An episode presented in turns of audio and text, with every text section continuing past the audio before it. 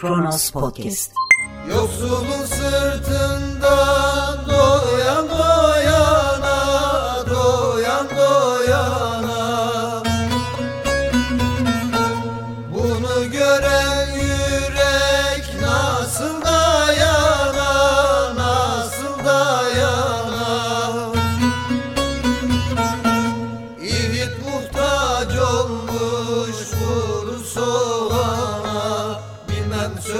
söylesem mi, söylemesem mi Söylenecek elbet. Merhaba. 29 Ocak 2021 Cuma günün tarihi ve Kronos Haber'de Kronos gündeme başlıyoruz.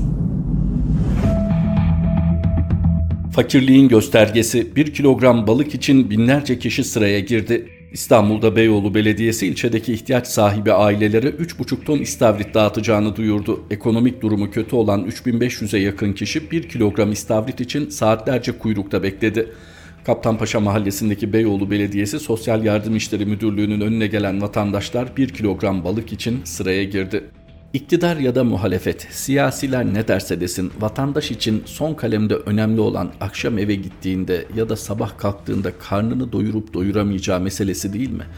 Bakın durumu o kadar da dramatize etmiyoruz. Hani Cumhurbaşkanı'nın tabiriyle abartmıyoruz. Öyle ciddi bir zenginlikten de bahsetmiyoruz. Hayatını sürdürebilmekten bahsediyoruz.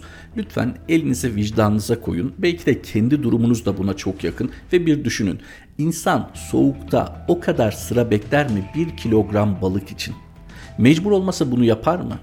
Mutlaka bir mecburiyeti, bir gerekçesi var. Tamam vakti çoktur, muhabbet etmek için sıraya girmiştir ama bir değil, üç değil, beş değil, 3500 kişiden bahsediyoruz ve alacağı bir kilogram istavrit. Tabii böyle hayır işleri güzeldir, hayırsever açısından özellikle ama bir de gerçeği ortaya koyar. İnsanlar mecbur olmasalar bu kış günlerinde bir kilogram istavrit için o sırayı beklemezler. Üstelik tek bir örnekten de bahsetmiyoruz. Bakın sıradaki başlığa. PTT ucuz sıvı yağ satacak. 83 milyona yetecek mi? Sıvı yağ fiyatlarındaki artışı durduramayan AK Parti hükümeti PTT'yi devreye soktu. PTT internetten ucuz ayçiçek yağı satacak. Sadece PTT'nin satacağı ucuz sıvı yağın 83 milyon nüfusa yetip yetmeyeceği merak ediliyor. Soğan ve patatesteki zamları tanzim satış yerleriyle düşürmeye çalışan AK Parti hükümeti sıvı yağ zamlarını da PTT ile durdurmak istiyor. PTTAVM.com'dan kooperatiflerin ürettiği yağlar satılacak. Toprak Mahsulleri Ofisi, Atatürk Orman Çiftliği, Tarım Kredi Kooperatifleri, Fisko Birlik ve Çaykur ürünleri PTT online satışa dahil edildi. PTT ilk olarak ayçiçek yağı, zeytinyağı, şeker, bakliyat, un, tuz, salça ve bal gibi temel gıda ürünlerini satacak. Fiyatların aşağıya çekilmesi için kargo ücretsiz olacak. Süt ve süt ürünlerinin de ilerleyen günlerde internetten satışı yapılacak. Meşhur Z kuşağı PTT'nin açılımını bilmiyor olabilir. Posta, telefon, telgraf. Hadi telefon devredildi Telekom'a. Telgraf zaten ortadan kalktı. Elde kaldı bir posta. E şimdi yanına ne ekleyeceğiz? PTT, ayçiçek yağı, zeytinyağı, şeker, bakliyat, un. Tabii ki bir krizde, olağanüstü bir durumda olağan dışı tedbirler geliştirirsiniz. Bu çok normal. Fakat bakın siz bir devletsiniz, devlet serbest piyasa ekonomisi uygulanıyor. Buna rağmen fiyatlara müdahale edebiliyorsunuz. Kaldı ki serbest piyasa ekonomisinde zaten rekabet kanalları açık olduğu için insanlar isteseler de çok yüksek fiyattan satarak kar elde edemezler özel ürünler dışında. Özel ürün derken ayçiçek yağından bahsetmiyoruz değil mi zaten? Şekerden, bakliyattan, undan, tuzdan, salçadan değil. Onlarca, yüzlerce, binlerce alternatifi olan sıradan ürünleri niçin insanlar daha yüksek fiyatla satmayı denesinler ki? Zaten serbest piyasa ekonomisi uygulamanın da amacı bu değil mi? Yani doğal fiyatların oluşması, arz ve talep arasındaki dengenin kendiliğinden kurulması, üretici ile tüketici arasında bu işin ticaretini yapanın da dengeyi bulabilmesi. Peki bu işin içine devlet girdiği zaman rekabet kurulu hiç sesini çıkarmayacak mı? Düşünün PTT kanalıyla ürün satıyorsunuz. Bunları kargo ile gönderiyorsunuz. Kargo ücretini kim ödüyor peki? PTT'nin üreticiden ucuza aldığını düşündüğümüz ürünleri niçin başka satıcılar da alamıyor aynı fiyattan? Rekabet kurulu buna ses çıkarmayacak mı? Bu nasıl bir sistem ki enflasyon, döviz kuru kontrolden çıktıktan sonra tamamen devlet avantajlarını kullanarak serbest piyasa ekonomisine müdahale ediyorsunuz ve sonra göğsünüzü gere gere ekonomi çok iyi diyorsunuz. Bakın yakın geçmişe baktığınızda görebilirsiniz. Devlet piyasaları tamamen kontrol altında tutabilir. Bu bir tercih meselesi. Yani serbest piyasa ekonomisi uygulamak zorunda değilsiniz. Adını koyarsınız, eski demir perde ülkeleri gibi davranırsınız. Sizin bilginiz ve onayınız dışında süt 3 kuruş aşağı 5 kuruş yukarı satılmaz. Her şeyi kontrol edersiniz. Tabi burada dünya ile entegrasyon konusunda bir derdiniz yoksa, neticede dahil olduğunuz küresel ekonomi sisteminde mutlaka bu birilerini rahatsız edecektir. Ama yine tercih meselesi. Siz hem diyorsunuz ki biz serbest piyasa ekonomisi uyguluyoruz hem de her sıkıştığınızda devletin müdahalesiyle gündeme geliyorsunuz. Bakınız o patates soğan sattığınız marul geldi mi bilmiyoruz haftaya gelecekti ama o tanzim satışlar da serbest piyasa ekonomisinin ruhuna uygun değil. Bir taraftan bunları yapacaksınız, bir taraftan benzer faaliyetleri yerel ölçekte değerlendirmek isteyen belediyelere ise engel olacaksınız. Muhalif belediyelere özellikle. Görmek isteyen her şeyin farkında fakat görmek istemeyen meseleye sadece ideolojik bir boyuttan bakanlar içinse açlık da bir şey ifade etmiyor ama bir yere kadar. Bir yerde o bıçak kemiğe dayanır. Tekrar edelim. 3500 kişinin 1 kilogram balık için kış mevsiminde sırada beklemesi normal bir durum değil. İkincisi PTT'nin zeytinyağı satması da normal değil. Zaten bu ülkenin kamu adına da bu işi yapan kurumları, kuruluşları var. Ama yok biz PTT ile ucuza ulaştıracağız iddiasıyla bunu yapıyorsanız lütfen bir kere daha düşünün bir kamu kurumunun ucuza mal edip vatandaşa daha düşük fiyatta ulaştırıyorum dediği her ürün serbest piyasa ekonomisinde o pazar dengesini bozar ve bu durumda siz zaten ortaya çıkacak maliyeti vatandaşa vergi olarak ödeteceksiniz. Sadece zamanlama değişecek. Devletin bir şekilde müdahale ettiği sektörde çalışanlar daha erken iflas edecekler ya da herkes kendince başka bir tedbir geliştirecek. Onun için devlet tercihini yaparken iki kere düşünmeli. Ayrıcalıklı müteahhitlerine Londra mahkemelerinin yetkili olduğu hazine garantili projeler mi sunacak yoksa vatandaşın temel ihtiyaçlarının giderilmesi için benzinden tutun da su, elektrik gibi girdi safhasında değerlendirilebilecek ürünlerin maliyetini mi aşağıya çekecek? Kamunun, büyük kitlenin huzurunu ve mutluluğunu düşünüyorsanız bunun için iktisat mezunu olmanıza da gerek yok. Bu konuda kendini geliştirmiş yeterince uzman zaten var ve bila ücret onlar zaten danışmanlık hizmeti de veriyor. Kibir dağlarından inip akıl danışsanız. HDP'ye mesafe koymadı. CHP'de 3 ulusalcı milletvekili istifa etti. CHP yönetimine parti içi sorunlarla ilgili mektup yazan 3 milletvekili Mehmet Ali Çelebi, Hüseyin Avni Aksoy ve Özcan Özel partilerinden istifa etti. İstifa eden milletvekillerinin Muharrem İnce'nin memleket hareketine katılacağı iddia ediliyor. 3 milletvekili yol haritasına ilişkin soru almadı. 3 milletvekili 10 Aralık 2021 tarihinde CHP yönetimine bir mektup yazmış, daha sonra da yanıt alamadıklarını belirterek mektubu kamuoyuyla paylaşmıştı. İstifa eden milletvekilleri başta Kürt sorunu olmak üzere birçok noktada CHP yönetimine eleştirilerde bulunuyor. İstifa açıklamasında da CHP'yi HDP ile yan yana olmakla suçlayan Mehmet Ali Çelebi, geçtiğimiz aylarda da CHP İstanbul İl Başkanı Canan Kaftancıoğlu ile polemiğe girmiş, Atatürk demediği için eleştirilerde bulunmuştu. 3 milletvekilinin istifa gerekçesinde HDP'yi anması dikkatlerden kaçmadı diyerek bir not düşüyor Kronos Haber. CHP'nin cevabını da aktaralım hemen. Özel saray operasyonları bizi yolumuzdan döndüremeyecek. CHP Grup Başkan Vekili Özgür Özel, CHP'den 3 milletvekilinin istifa etmesini saray operasyonları bizi yolumuzdan döndüremeyecektir şeklinde değerlendirdi. Muharrem İnce'nin memleket hareketine katılacağı iddia edilen CHP İzmir Milletvekili Mehmet Ali Çelebi, Karabük Milletvekili Hüseyin Avni Aksoy ve Yalova Milletvekili Özcan Özel partiden istifa ettiklerini duyurdu. Bu gelişme üzerine CHP Grup Başkan Vekili Özgür Özel mecliste düzenlediği basın toplantısında çok sayıda insanı rahatsız eden beyanlar duyduk. İlk günden beri Sayın Genel Başkanımız son derece toleranslı olarak iyi niyet göstermiştir. Kapının her zaman açık olduğunu, taleplerin karşılanacağını söylemiştir. CHP'nin ne azmi ne programı değişmiştir. Bir başka oluşuma katılmak için yapılan kişisel tercihler, ayrılan yapıya zarar veren ifadeleri üzüntüyle takip ettik. Cumhuriyet Halk Partisi daha iyi bir gelecek için yürüdüğü yoldan dönmeyecektir. Bu yolda daha kararlıyız ifadesini kullandı. CHP Grup Başkan Vekili Özgür Özel'in de bu istifalar üzerine açıklaması bu şekilde. İstifa eden isimler arasında malumunuz Mehmet Ali Çelebi de var. Mehmet Ali Çelebi ismini Ergenekon soruşturmalarından, davalarından, dosyasından hatırlıyoruz. Şimdi bu gelişme üzerine hadi Ergenekon yok ya da burada hiçbir dışarıdan müdahale yok diyebilir misiniz? Tamam Ergenekon dediğinizde paranoyayla suçlanma ihtimaliniz var. Kaldı ki bu durumda zaten Ergenekon diye belirtmenize gerek yok. Seçim söz konusuysa ve ittifakın devamı söz konusuysa bu müdahale ha Ergenekon tarafından yapılmış ha Recep Tayyip Erdoğan tarafından yapılmış. Burada mesele sonuca nasıl hizmet ettiği.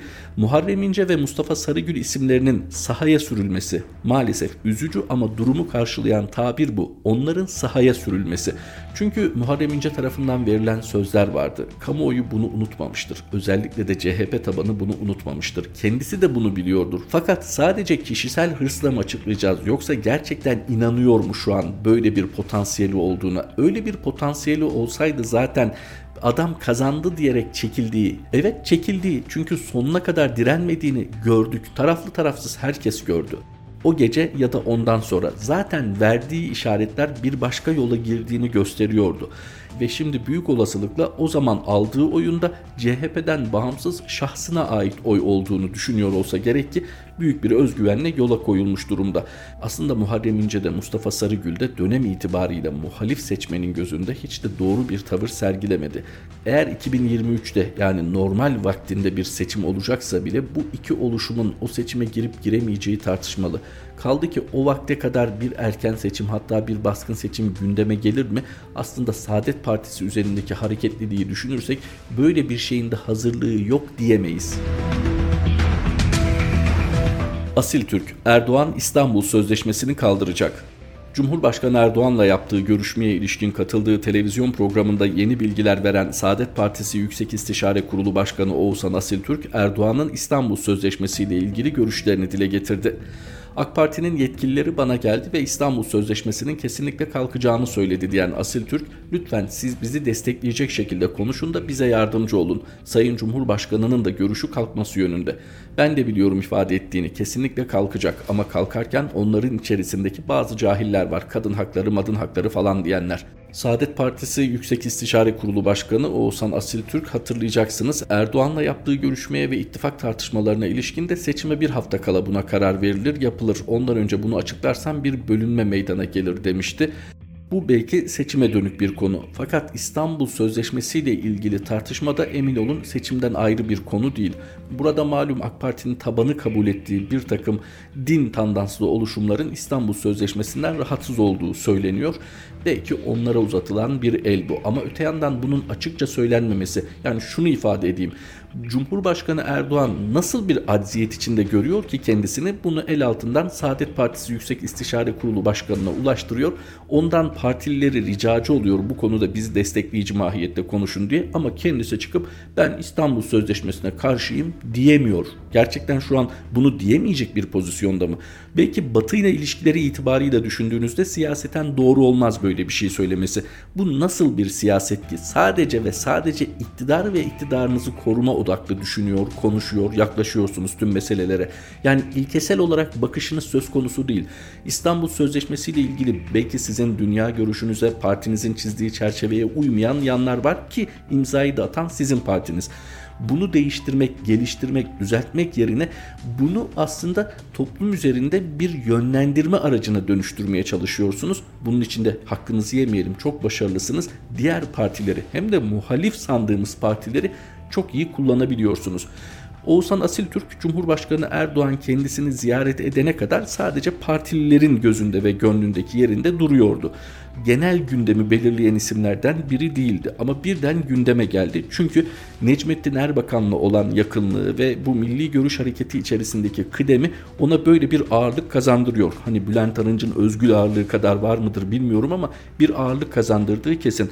Fakat o bu ağırlığını dikkat ederseniz tam da akil diyebileceğimiz ya da aksaçlı diyebileceğimiz o görmüş geçirmiş tecrübeli insanların yapacağı şekilde parti çatısı altında halletmiyor. Temel Karamollaoğlu ile görüştü mü görüşmedi mi bilmiyoruz Sayın Genel Başkan'la. Ama bunu bir parti için mesele olarak halletmekten ziyade bunu dışarıya aksettirme. Dolayısıyla tabana duyurma çabası var. Yani Erdoğan bizden kopmuş değil. Erdoğan hala bizimle el ele tutuşmak istiyor mesajını tabana veriyor. Bu saatten sonra diyelim ki bir ittifak çalışması içinde oldu ya da olmadı. Cumhur İttifakı içinde yer aldı ya da almadı. Ama tabanda bir ikirciklenmeye sebep oldu mu bu tavır? Kesinlikle. Kaldı ki daha bu iş bitmedi. Sayın Temel Karamollaoğlu ve parti yönetimi Yüksek İstişare Kurulu Başkanı Sayın Asil Türk'e karşı nasıl bir tavır geliştirecekler? Hatta şu an kapalı kapılar ardında neler konuşuluyor bilmiyoruz. Fakat tüm bu tartışmaların başlangıcı Cumhurbaşkanı Sayın Erdoğan'ın Asil Türk'ü ziyaretidir. Münferit midir? Hayır. CHP ile ilgili de kendisi bizzat işin içinde olmasa bile kontrolündeki medya aracılığıyla Muharrem İnce'ye bir yol açıldığında görmemek mümkün değil. Siyasette her şey olur derseniz ve bunu kabul ederseniz yani etik, ilke, ahlak bunları tamamen bir kenara atarız. Siyasette önemli olan iktidara giden yoldur. Nasıl yürüdüğünüz de çok önemli değildir derseniz sözüm yok. Ama bir daha da lütfen bu ülkede seçmen siyasiler hangi dini mesaj üzerinden yürüyorlar ona dikkat etsinler görevden uzaklaştırılmış ya da ihraç yarbay binbaşı 66 gözaltı kararı daha. Ankara Cumhuriyet Başsavcılığından yapılan açıklamada MİT Emniyet Genel Müdürlüğü terörle mücadele ve siber daire başkanlıklarının çalışmaları sonucu Jandarma Genel Komutanlığı yapılanmasında yer aldıkları iddiasıyla 66 şüpheli hakkında gözaltı kararı verildiği bildirildi. Açıklamada aralarında geçici olarak görevden uzaklaştırılmış ya da ihraç edilmiş bir yarbay, bir binbaşı, 4 yüzbaşı, 17 üsteğmen, 2 teğmen, 17 assubay, 22 askeri öğrenci ve 2 de sivilin bulunduğu şüphelilerin yakalanması için 25 ilde operasyon düzenlendiği ifade edildi. Her gün bu haberleri alıyoruz değil mi? Türk Silahlı Kuvvetleri malumunuz mevcudu itibarıyla dünyanın sayılı ordularından biriydi. Evet sayısal olarak hala ciddi bir güç teşkil edebilir. Fakat her gün onlarca insanın terörist yaftasıyla gözaltına alındığı, tutuklandığı bir ordu asla bir ordu hüviyetini koruyamaz. 15 Temmuz'u hatırlayınız diyeceğim ama zaten bu ülkenin unutabileceği bir tarih değil 15 Temmuz 2016 toplumun susacağı varsayılıyor ki bugüne kadar da evet öyle oldu. Hani toplu bir tepki göstermeme bağlamında. Fakat Ergenekon soruşturmalarında hatırlayacaksınız çok ciddi bir kamuoyu tepkisi oluşturmaya çalışılıyordu. Başarıldı da. Nitekim bir takım siyasi partiler Ergenekon sanıklarının kurtulması için milletvekili kontenjanlarında yer de açtılar. Geçmiş gün unutulacak diye düşünüyor olabilirler ama bu ilişki o günden itibaren biliniyor. Bununla birlikte orduyu bu kadar yıpratma pahasına gözaltı, tutuklama, ardı arkası gelmeyen bu suçlamalar nereye varacak? Nereye götürecek orduyu? Birinci amaç belli ki orduda iki kişi birbirine güvensin istenilmiyor. Çünkü bir darbeden korkuluyor. Tamam bu son derece anlaşılır makul bir sebep. Fakat siz darbe korkunuzu bu şekilde bastıracaksınız diye bu defa ordunun işlevsizleştiğinin farkında değil misiniz? Bal gibi farkındasınız. Belki de tam olarak istediğiniz bu. Yani yine Türkçedeki hoş tabirlerden biriyle rahatça at koşturabilmek için orduyu etkisizleştiriyorsunuz. Bunun aksini söylemek de darbe çığırtkanlığı değildir. Ama siz zaten zihinlerde bunun hep canlı durmasını istediğiniz için en ufak bir eleştiride birileri geçmişe dönük bir hatırlatma yaptığında hemen darbe çığırtkanlığıyla suçluyorsunuz. Son operasyonda 66 kişinin adı geçiyor. Genelde konuşmayalım. Bakın özele inelim. Emekli Tuğgeneral Atasoy'a gözaltı gerekçesi, telefonu ortak bas sinyali verdi. Gülen cemaatine yönelik soruşturma kapsamında gözaltına alınan emekli Tuğgeneral Serdar Atasoy'a yönelik suçlamanın yurt içi ve yurt dışında görev yaptığı yerlerde telefonun başka bir telefonla ortak bas sinyali vermesi olduğu ortaya çıktı. Ankara Cumhuriyet Başsavcılığı'nın yürüttüğü soruşturma kapsamında 27 Ocak'ta hakkında gözaltı kararı verilen 3 emekli Tuğgeneral arasında yer alan Atasoy'a yönelik suçlamanın 2006-2014 yılları arasında görev yaptığı Kars, İstanbul ve Kuzey Kıbrıs Türk Cumhuriyeti'nde Gülen cemaatiyle ilişkilendirilen 4 kişinin telefonuyla aynı baz istasyonundan sinyal verdiği iddiası olduğu belirtildi. Şimdi tek olay üzerinde bakalım. Emekli Tuğgeneral Serdar Atasoy. Gerekçeye bakar mısınız? Bulunduğu şehirlerde. Bulunduğu şehirler derken hani keyfi seyahat amaçlı bulunduğu şehirler olsa neyse görev yaptığı şehirlerde bazı kişilerle ortak baz istasyonundan sinyal vermesi telefonun.